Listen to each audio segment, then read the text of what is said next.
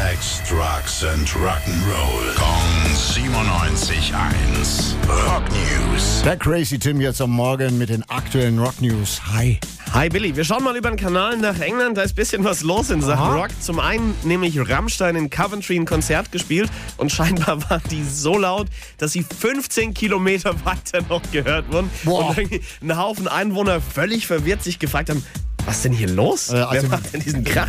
Wir haben ja auch das Fenster geöffnet, aber 15 Kilometer, glaube ich, schaffen wir Naja, nicht. ich glaube, du hörst nicht mal so ganz gut, Billy. So wie du hier auftrittst im Studio manchmal, könnte das, könnte das schon sein. Ja. Ähm, wer auch ein richtig gutes gehört, aber und in England bald ein neues Zuhause findet, vielleicht sind äh, Fledermäuse. Und zwar, Ozzy zieht ja zurück in seine, in seine Heimat und jetzt kam raus, dass er sich für seinen Landsitz äh, schon überlegt hat, so kleine Boxen für Fledermäuse anbringen zu lassen. Wahnsinn. Schon ein paar Anträge gestellt.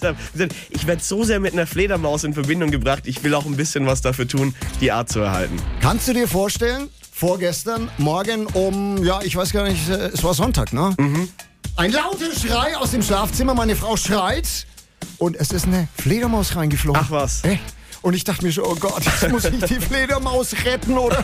Na? Hast du sie eher deine Fledermaus als deine Frau gerettet? hat ja nichts mit den Rock News zu tun, aber die ist Gott sei Dank wieder rausgeflogen. Rock News. Sex, Drugs and Rock'n'Roll. Kong 97.1. Frankens Classic Rocksender.